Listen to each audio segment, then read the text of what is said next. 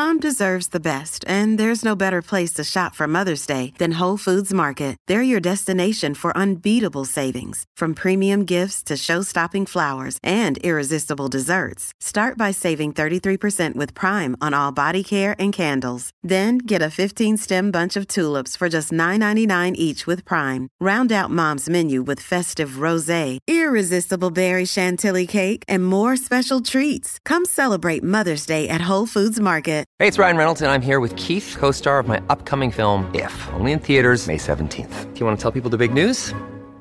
All right, I'll do it. Sign up now and you'll get unlimited for $15 a month and six months of Paramount Plus Essential Plan on us. Mintmobile.com slash switch. Upfront payment of $45 equivalent to $15 per month. Unlimited over 40 gigabytes per month. Face lower speeds. Videos at 480p. Active Mint customers by 531.24 get six months of Paramount Plus Essential Plan. Auto renews after six months. Offer ends May 31st, 2024. Separate Paramount Plus registration required. Terms and conditions apply if rated PG. You're listening to Impact Theory. Impact Theory. Impact Theory. Impact Theory. Impact, baby. Hey, everybody, welcome to another episode of Impact Theory. I am here with Olympic silver medalist Dotsie Bausch. Dotsie, thank you so much for joining me today. Thank you. I'm stoked to be here.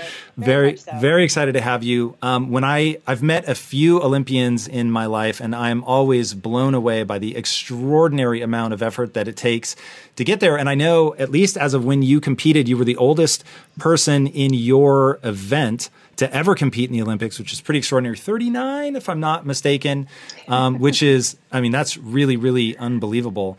Um, how old were you when you, most Olympians start when they're young kids, but how old were you when you first picked up a bike and, and started to, to get into it? Um, yes, I was old. I hobbled up on that podium, but I made it both because I was old and because my legs hurt really bad from what we had just accomplished out on the track but I was 26 when I when I first picked up a bike. I mean, really, I mean, I had like a banana seat bike that I rode around my neighborhood when I was like 10, but uh, really, you know, picking up an actual bike and riding any distance further than five miles, I was 26. Wow. What when you think about so first of all, and we'll we'll get into your early story, but so you you start in a pretty gnarly place, and the bike sort of becomes of your therapy.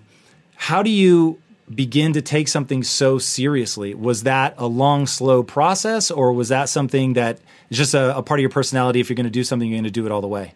So picking up the bike in the first place was really a suggestion from my therapist. I was healing from, um, I was healing from anorexia. I was, I was very ill, and and throughout that uh, couple year journey of healing with her, towards the very end, she really wanted me to be able to move my body in a healthy way again. And I was living out in Los Angeles at the time, still am. And, you know, it's sunny 365 days.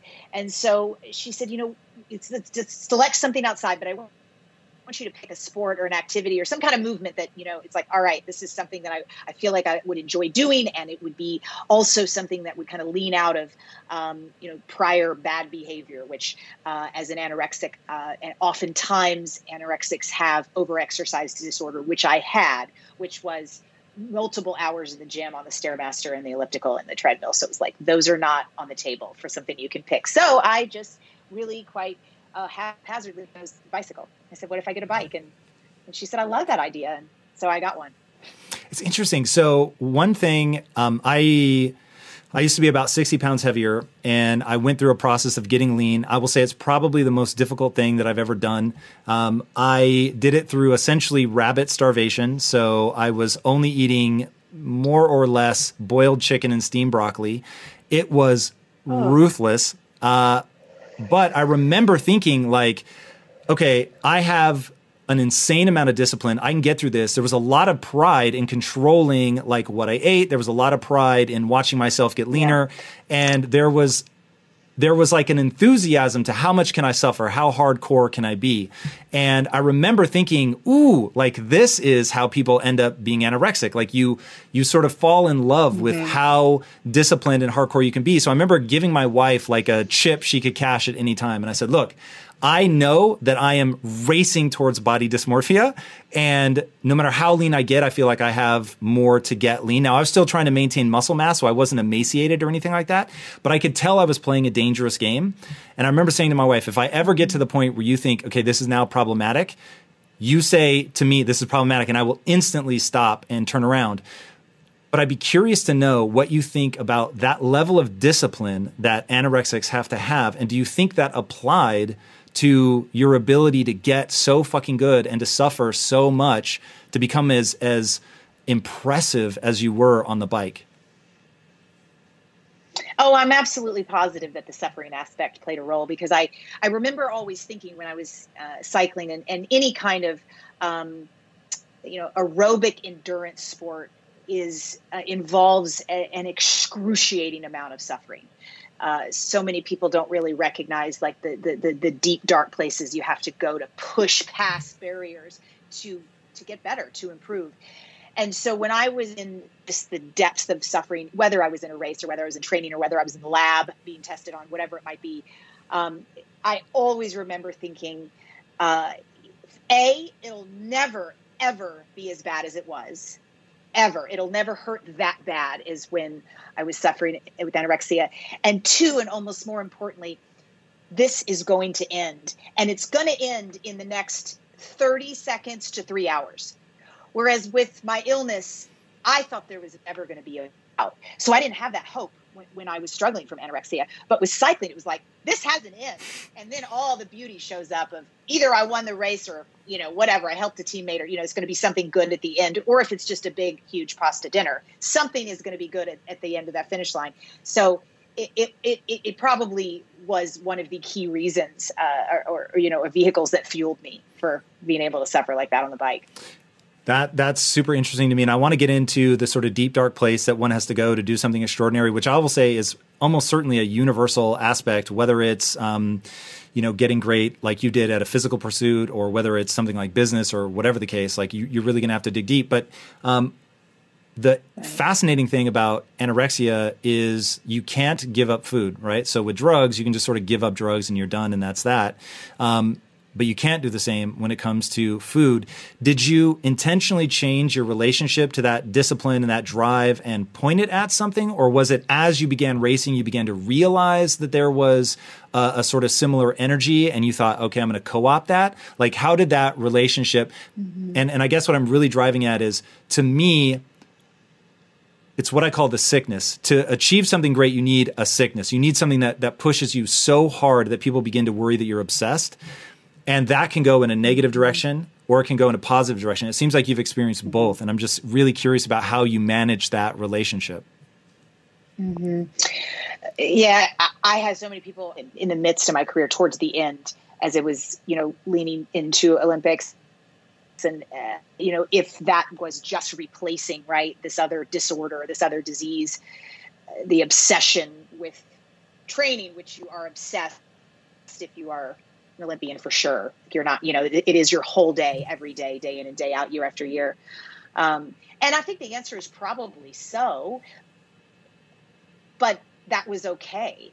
That that the part of my personality that was so addictive in nature and so self-loathing that that drew me into the anorexia was that exact same part of me is the Olympian. So it was just it to me it was just like the other side of the coin that showed up. And it was something that turned into something beautiful. And I mean, now it's it, looking back on it it's you, you can't believe that was that was the same side right? You flip it and there there is the there's the other. I think so many people can learn from their pain right? And their suffering. It, it, it's so many people don't right? They, they, they lose their life to whatever the addiction is. But once you kind of can just just kind of crawl to the other side and just sort of peek in, oh, there's so much goodness on the other side, and it's the same you, but it is just doing something completely and entirely different with it, with it. But you still get to be a, you know, addicted crackhead. And I say I don't say that lightly. I was an, also an addicted crackhead. So along with the anorexia, and so but it's like a joyful, smiling, like healthy, good for the world and good for yourself addicted crackhead on the other side, for sure. Yeah, that that to me, and I know you say that somewhat tongue in cheek, but I think there's like a key to the universe in that. Which so there's this um, Stanford biologist named Robert Sapolsky, and he talks a lot about understanding how disorder falls on a spectrum, and that something when taken to its extreme. Um, you can actually recognize that you may have some of those elements just they're sort of on a lighter end of the spectrum but once you realize that that it is sort of this fluid spectrum then it becomes a question of what am i aiming this thing at? So somebody who spills over into pathology if you back up a couple steps it may have actually been incredibly useful which is why it continues on right? So when i was and and I am making no claims. I was not anorexic. I did not suffer in a way. Pe- people that suffer from that, it is so brutal, and I'm not trying to in any way, shape, or form insinuate that I was in that. But when I was dieting. I tapped into something that I thought, whoa, this is the first time where I grabbed a hold of something powerful and I thought, this could help me or this could hurt me. And understanding that now I get to choose what I pointed at. I get to choose whether, you know, I'm pursuing becoming an Olympian or I'm trying to disappear. And it, I think it would benefit everybody to hear you talk about sort of why you were headed down that path. But, uh, and I also want to tease apart two things you said. So there was the self loathing and there's that like hyper discipline of the anorexic. And you said that both of those are the same as the Olympian. And so framing this for somebody who's going through this now and they can only see the bad, they can only see the negative, and they don't see how quickly that coin can be flipped to now, hey, aim this at something incredibly powerful because you're touching on two things. Some some of the most extraordinarily divisive things I've ever said are you need to be obsessed and this is a competition that gets me in trouble every time I say it and that self-hatred can be useful but it can also be wildly destructive. Mm-hmm. And so mm-hmm. I'd love to hear you sort of um, tease those two things apart or, or, say no. Like for me, they've just been inextricably together, and then mm-hmm. how that was a mm-hmm. part of your journey. Well, first of all, I don't know how quickly the coin can be flipped. For me, it was not a quick flipping at all. What was um, that timeline? It was, oh, it was. I was sick for about five years, and it was it was two years uh, before I would say I was, you know, considered myself well. You know, I don't know.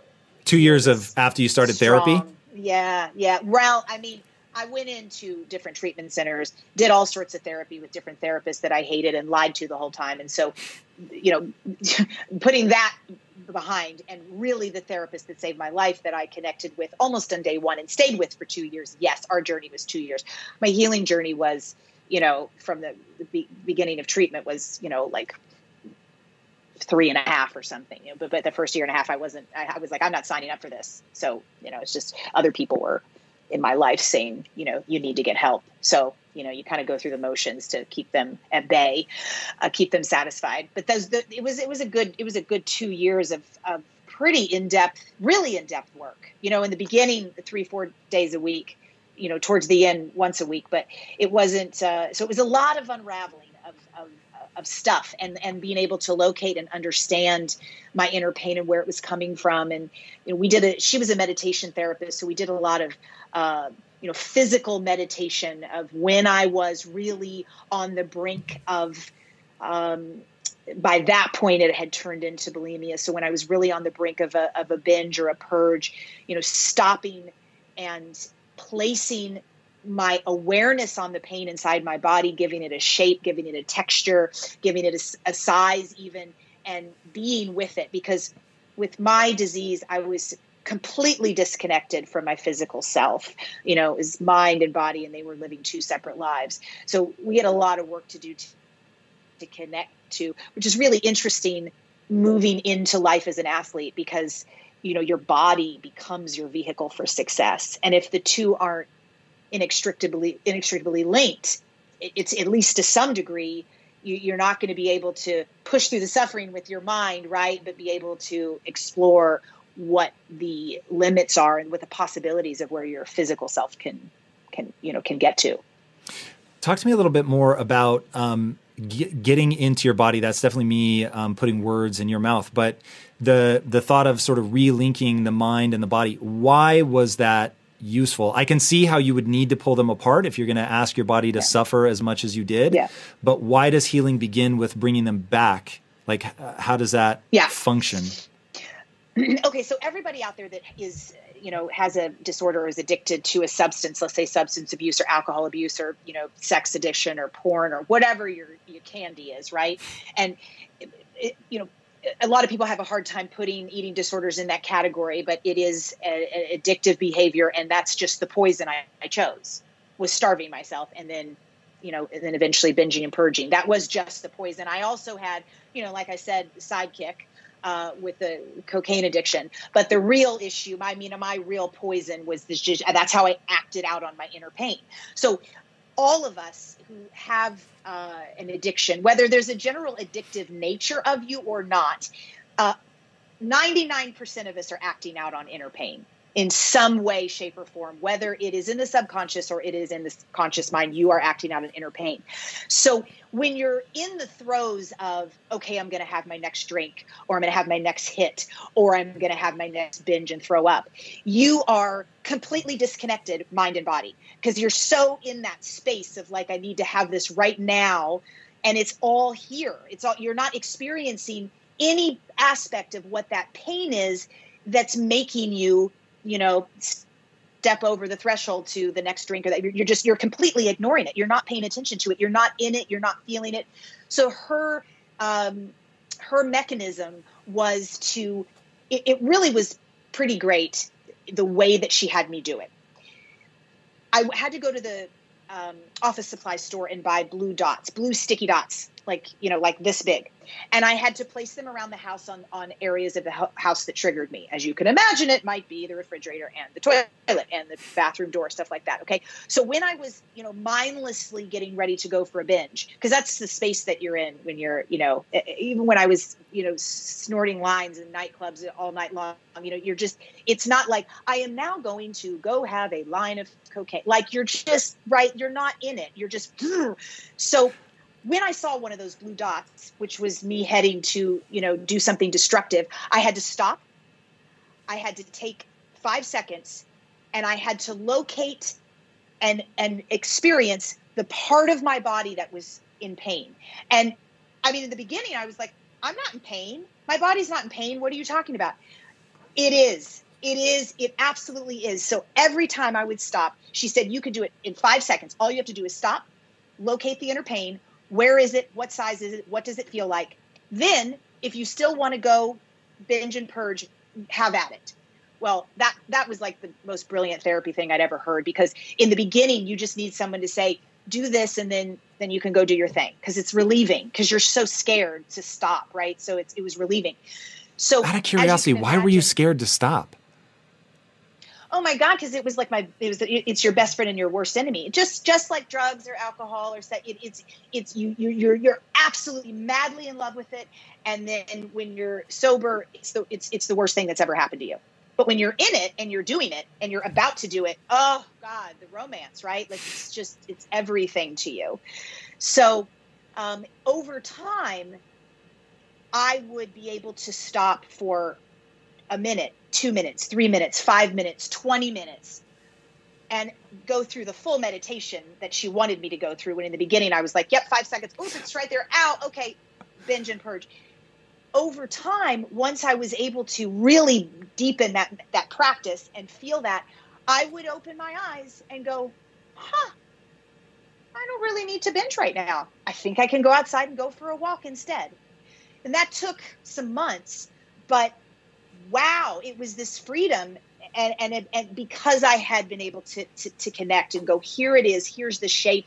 And then, of course, you know, without going, you know, on and on on this show, you know, we were going into the depths of why that was in pain and where everything about it, right? Not just its shape and size, but what it was literally the nucleus of it was made of.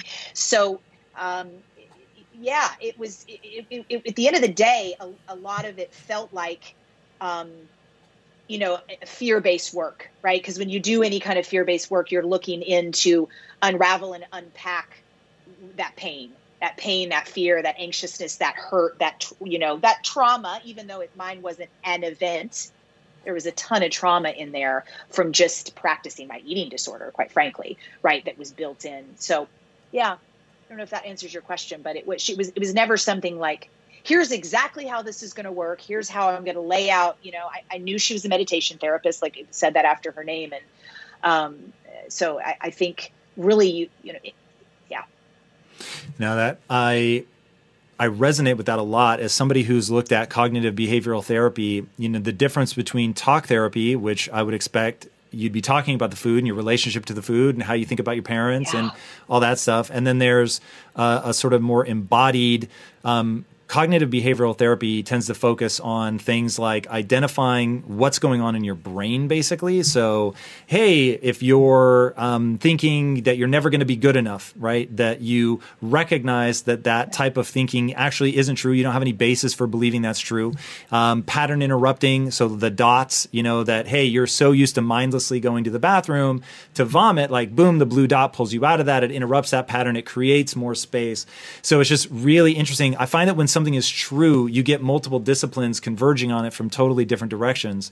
Um, and so it sounds like whether she intentionally is coming at it from a CBT perspective or she just recognized a, a truth to the things that one needs to do to actually break these patterns. And that once you can get out of that pattern, get out of that death loop, now you can begin to form new habits and and that brings us to the bike. So I know that she was saying like, hey, as a part of your therapy, you should pick up a new movement. Um, you grab that bike and uh, let's pick that journey back up. So at this point, are you realizing that, okay, I get this obsessive focus can actually be usable over here? Or at what point does that become clear? Is that a couple years in? Is that a couple months in? Like, when do you begin to see that as potentially positive? Yeah, I love what you said about the, the the cognitive therapy. Like, I have to say that was what attracted me to her, me to her most. Is that every therapist I had before that was like wanted to spend what felt like a year on my childhood, and they had their yellow legal pad with their pen, and it was just you know, oh, oh, yeah, you know, and it's like I am sick now we can go back to my family if you want to, but we need I need step one through three in an hour in our first session so that when you leave I can get to work. Because I I mean I had the, the real turning point was the suicide attempt, which it is for many people. And so I was there. Like this isn't like we could talk about my mom next year, literally. And she was like, You got it. And we literally started talking about my mom like a year later to wh- when I was actually probably even more open and able to talk about you know any any family stuff uh, but that was a big difference and I, I just i just had to say that because i feel like so many people need to you know find someone that's willing to go backwards and dive in you know and and and just and because you're you're so desperate. If you're finally landing in the chair of someone helping you right it's taken a lot of bravery just to get there. And so find someone that's willing to go backwards with you right? Start with what you wouldn't think. Start with now go back to childhood. But um, from the moment i started you know cycling when she said pick up a bike and you know i i started riding just up and down pch because it's gorgeous and you could ride up to malibu and back with back when there wasn't too much traffic. And uh, it was just i just fell in love like really insanely really quickly. You know and i think a lot of it was just the freedom uh, and and just feeling like i could just be which i couldn't before because i wasn't connected so You got to tell know, me about the mind, word body, so releasing. releasing your eating disorder. What do you mean by that? I think it just I had I had beaten it, and now it was time to just kind of let it go. As in, I don't own this, it isn't me? Well, as in, it's not my BFF anymore. Like this isn't going to be. This isn't going to be what I lean into when things get tough. This isn't going to be what I lean into when it things hurt or when I have a broken heart or whatever all the crap that's coming next in my life because it's we're all going to have it. This is no longer going to be my go-to. And I had I was well and I wasn't leaning into it, but I was it was still very fresh and I hadn't had enough challenges to prove to me that that wouldn't be my go-to right when stress and strain and, and hardship and, and and and you know work just life anxiety came on so i had i just remember having a lot of bike rides going. It's just you know it was it was kind of like the you know the the goodbye letter you write to the former lover. So um, i I decided, you know what, if I'm gonna if I'm gonna ride this many hours and miles, I want to do something good with it. So I signed up to do the California AIDS ride, which went from San Francisco to Los Angeles, and it's like they don't go a direct route, so it was like 700 miles in seven days, and that's where I just was like, I don't know how I am going to make a living doing AIDS rides uh, but this is what I want to do. And it was like, obviously, that's not going to be it. But the guys that I rode with on the AIDS ride were, you know, pretty accomplished and they'd been riding for a long time. And I was, uh, you know, suffering a lot, but staying with them. And at the at the end of the AIDS ride in Los Angeles, they turned and said, you know what, you need to maybe try a race or something because this is a little abnormal that you're on a mountain bike and we're on road bikes. You know, you're on a mountain bike with shocks and and you're keeping up with. So you know, maybe you should take you should just sort of just at least dive in and see if there's something here. Is, is there ever a point where um, you start putting a strategy together, or is this just sort of one foot in front of the other, having fun, sort of chasing that high? uh, oh shit! I was chasing a high, wasn't I? I probably was. Um, no strategy whatsoever. I mean, it, I just didn't know enough to put a strategy together. Like, I literally sat down with one of the guys from the AIDS ride and I said, Well, I don't know how to do a race. He's like, Well, I think you need a license. And I was like, Who gives out licenses? And he's like, I don't know, maybe USA Cycling. It's like, good idea. Go to the internet. I mean, it was like, you know, just, I was just true green. So I did uh, a couple of my first races and quickly realized that the main thing I was behind the eight ball in was uh, what we call in cycling, you know, miles in your legs. I didn't have enough miles in my legs. I was also uh, not technically uh, good enough, which I never became really technically good enough, in my opinion, because I started at 26. And, uh, about the time um, we win a silver medal, I think uh, we we've gotten about as technically proficient as we need to.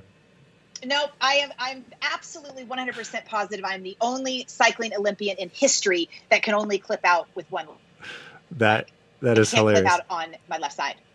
I would fall over. It's like really, yeah. No, I never got really that great at the technicality. I, I a lot of people were scared to ride next to me for I think probably many years.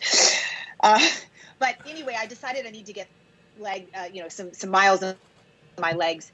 And I had a pretty. I, by that point, I was working again, and I was working in um, commercials and music video, doing like art department production. Mm. So you know, set design. And I was making really solid money. I lived in Venice on the beach, and I thought if I get a job downtown bike messaging, it's 26 miles downtown, obviously 26 miles home.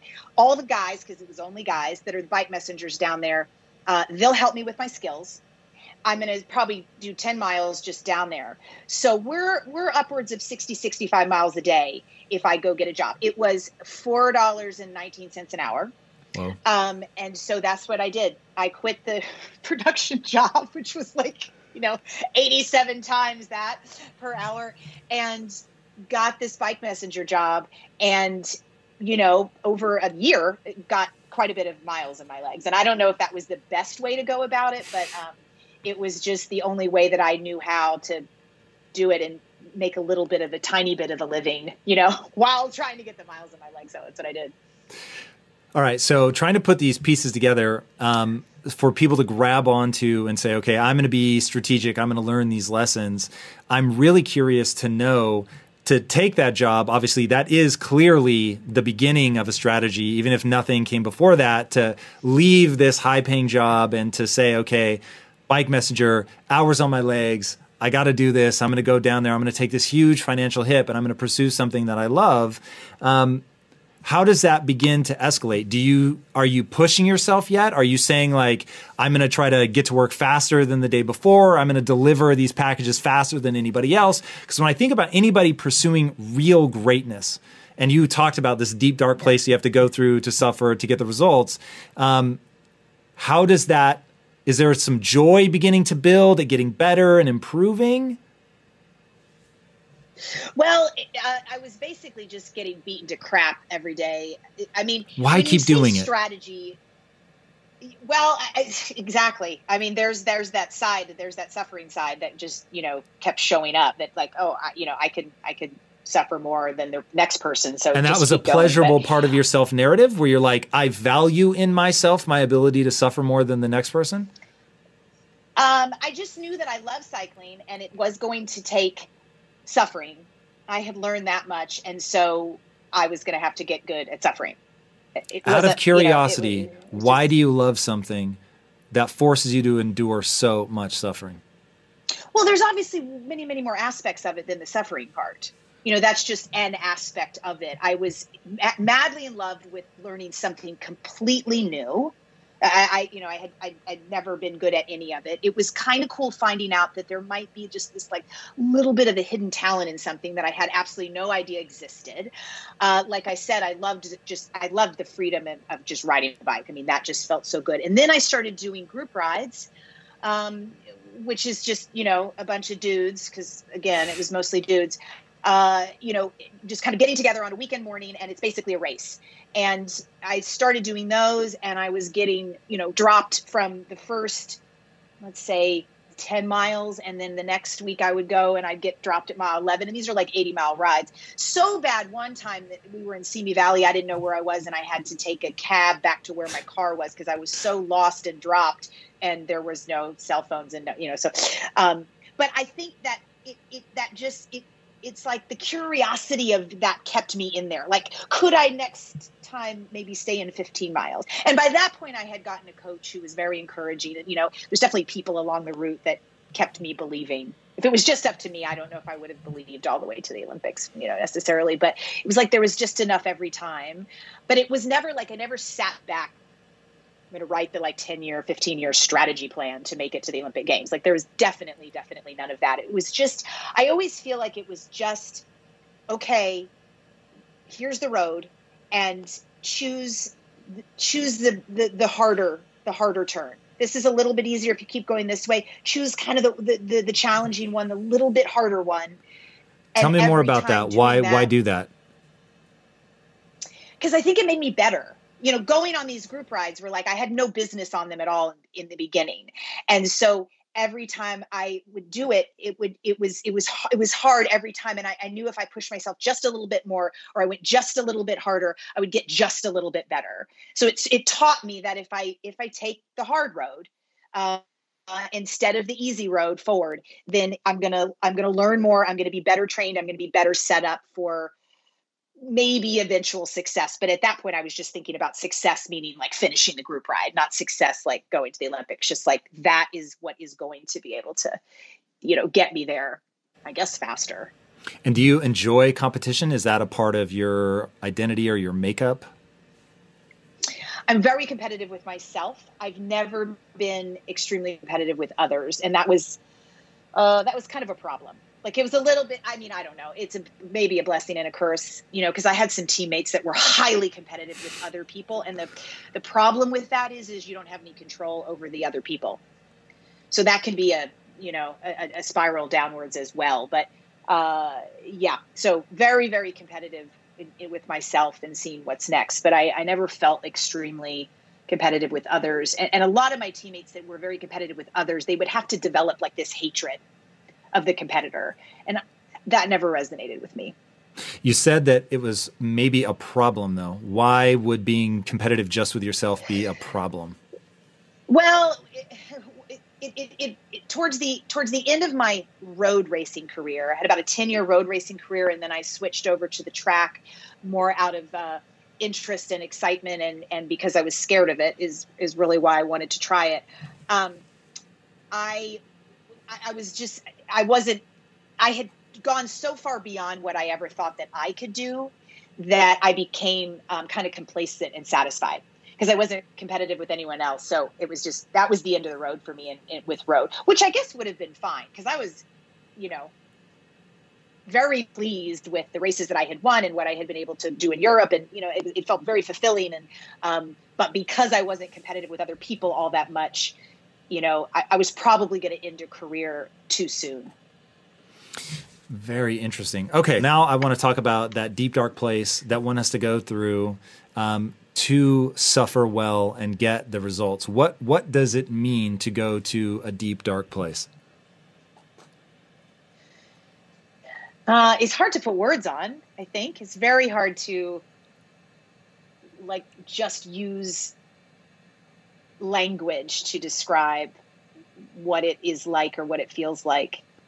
Um, if that's what you're asking, like what it what it, it feels it, like, it is experiencing. Yeah, like so. Okay. I I'm a huge believer in the darkness. I'm a huge believer in one learning to harness the ability to um, demand more from yourself than anyone else thinks is possible. Yeah. And David Goggins has a great quote. He says, When you think that you're broken and you couldn't possibly go another step, you're only 40% of the way there. And I thought that is yeah. so true and so powerful. And but what does it take to convince yourself when you when when a part of your mind is screaming at you, this is it. There is no more. And you find something, a reason, you find an anger, you find an animalistic impulse, you find something and you grab a hold of it and you leverage it. I know what I do, but I'm super curious to know what that moment yeah. was like. Like I know you had, I think it was called the anger stick or something that your therapist had you smashing the floor. So you obviously had learned how to take anger from a very diffuse place and channel it into something very specific and very concrete. And I don't know if it was something like that for you or, you know, what what were yeah. you harnessing? I think at the you know, I think at the base of it, one of the one of the biggest issues with our society and, and the lack of productivity with some is an extreme fear of being uncomfortable. No one wants to be uncomfortable. Every every every single company out there that's marketing anything to us, right? From pharmaceuticals to food to whatever it is, it's about us being comfortable, right? And just feeling pretty good or sort of good or kind of good. It's never about being uncomfortable. And so I knew that being uncomfortable was going to be the it's always the key to change not just in, in cycling. I mean it, every single time it's it is the key that unlocks change is being uncomfortable. Um, so i knew that if i could push just a little bit more i would get a little bit better and some days i was able to go into you know, a dark-ish cave. And some days I was able to go into pitch blackness. It depended on the day, but I knew that there was no way to getting better unless I got pretty damn uncomfortable almost every single time. So I just knew that to be the case. And like I said before, I think the ability to push really hard past the initial uh, you're in pain you're in pain what are you doing? Stop right now you know like your body says for survival mode was just the reality that i knew that it was going to get make me better and it was going to be over soon. That was really part of it because it was not ever over for a very long time in my eating disorder. It was like what is this going to be? You know i mean 30 seconds. We're doing minute intervals you know we're doing 10 minute intervals or we're doing five you know five minute intervals. Like that's nothing. That's not really a real amount of time. And so that was just i think just that history that i'd had that i knew this is this is going to be over. And then what might i get from it? I was just way too curious of a person to see what might materialize if i was if i was able to go there. So, uh, you know, curiosity is something I think. And what did materialize for you? What what has awaited you on the other side of that grand pursuit? Well, almost every single time is is uh, improvement. You know, it was just I was better. It would be it would be five more watts that I could hold at threshold, or you know, a little incremental, right? But it was, you know, 50 more pounds uh, times, you know, five sets times 60 reps on the legs, on the inverted leg sled. I, I started out at about 300 pounds and before Olympics, it was 600 pounds I was pushing times 60 reps times five sets, you know, but that wasn't like, I didn't go from 300 to 600 pounds overnight. You know, it was just, it was just little bits every time. And, and then it's so motivating, right?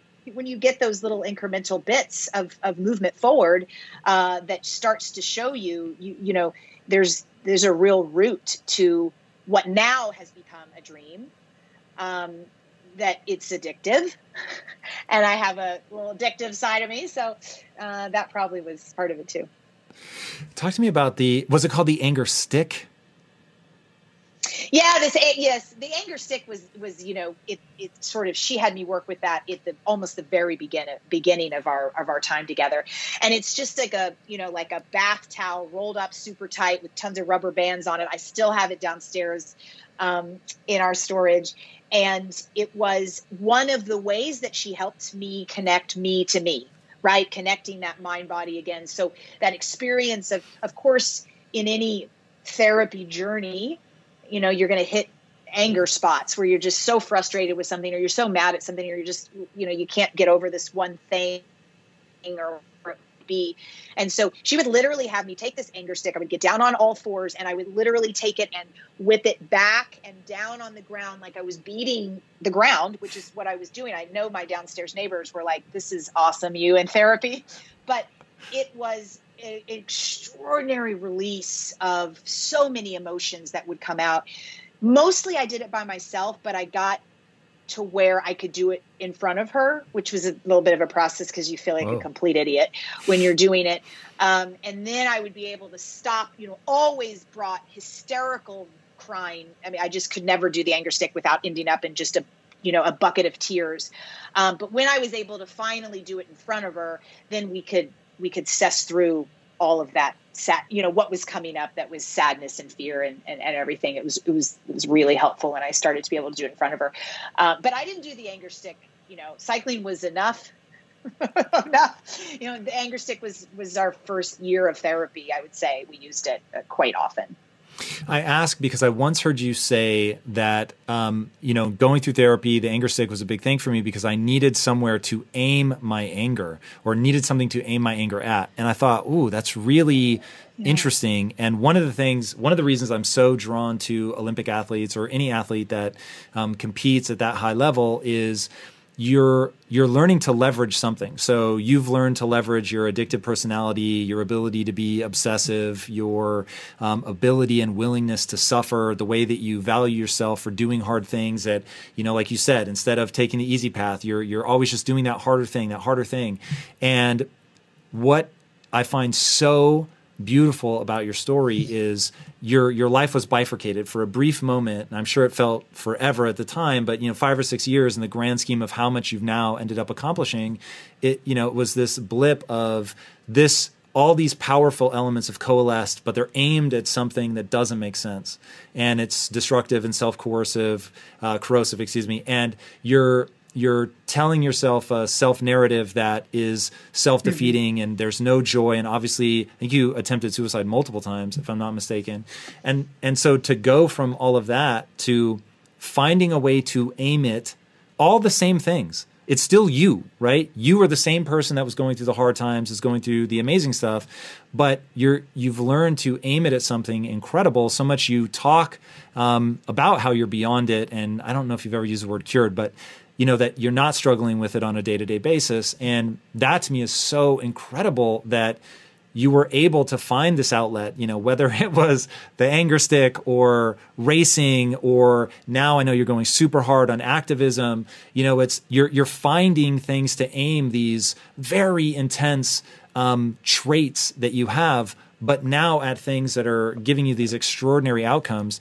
And you know, when I think about why I do the show and like what all of this stuff is, it, it's about helping people do that. You know, to find a way yeah. to take something and and find a new outlet for it. Um, like I tell people, don't try to get rid of the negative voice in your head. Try to leverage it, use it for something.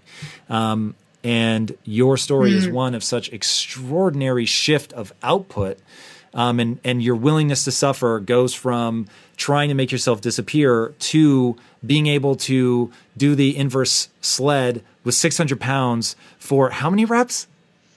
60 i mean that, that's crazy. Yeah, so it, the the amount of like lactic suffering that one would go through doing that is insane. So yeah it is it is absolutely breathtaking what you've been able to aim all of this stuff at.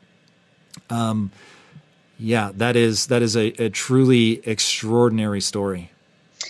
Well, I mean, you know, when you're when when you're in it, it, it, it, certainly doesn't feel like anything that you're describing right now in, in terms of its extraordinariness. You know, it's just you just it's just you just just your story. You know, it's just those were just the decisions that I made and or lack of decisions that I made and and just uh kind of just happened. It just it when I look back on it, it really just feels like there was just a whole lot of times when I couldn't when I could have given up and I didn't. When I really look back and, and, and really sit there with with the pivotal moments, it, it wasn't anything heroic. It was just like I just decided not to give up. It's just the opposite of is, you know, just I just chose the opposite of giving up. Um, that was it.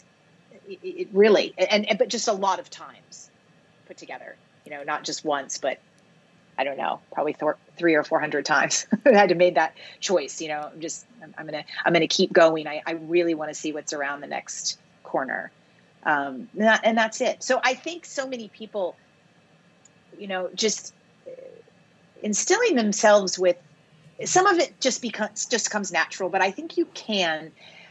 We need to be more curious, and, and I, as I mentioned that before, that was a big driver. Was my curiosity of what was around the corner. Like if I just suffered a little bit more, or I just did something a little bit different than the next person, or I just worked a little bit harder. Um, so you know, envelop yourself in in in curiosity of what might be if you sort of take that path that maybe not everybody else would take. I love that. That is the perfect place to end. Where can people find you? Thanks for having me. Where can they find me? Um, I'm terrible at social media, but I try because, like you said, I'm an activist now, uh, animal rights activist. So um, on Instagram, I am at Vegan Olympian, and uh, I run a nonprofit now in that same space. And the nonprofit is Switch for Good. So switch the number four good.org, and then we are Switch for Good on all the social media channels too. So amazing. Well, guys, check her out. It's extraordinary. Her journey, as you just heard, is absolutely mind blowing. And speaking of mind blowing, if you haven't already, be sure to subscribe here. And until next time, my friends, be legendary. Take care. Hey everybody, thank you so much for listening. And if this content is delivering value to you, please go to iTunes, go to Stitcher, rate and review us. That helps us build this community. And that is what we are all about right now building this community as big as we can to help as many people as we can, deliver as much value as possible. And you guys rating and reviewing really helps with that. All right, guys, thank you again so much. And until next time, my friends, be legendary. Take care.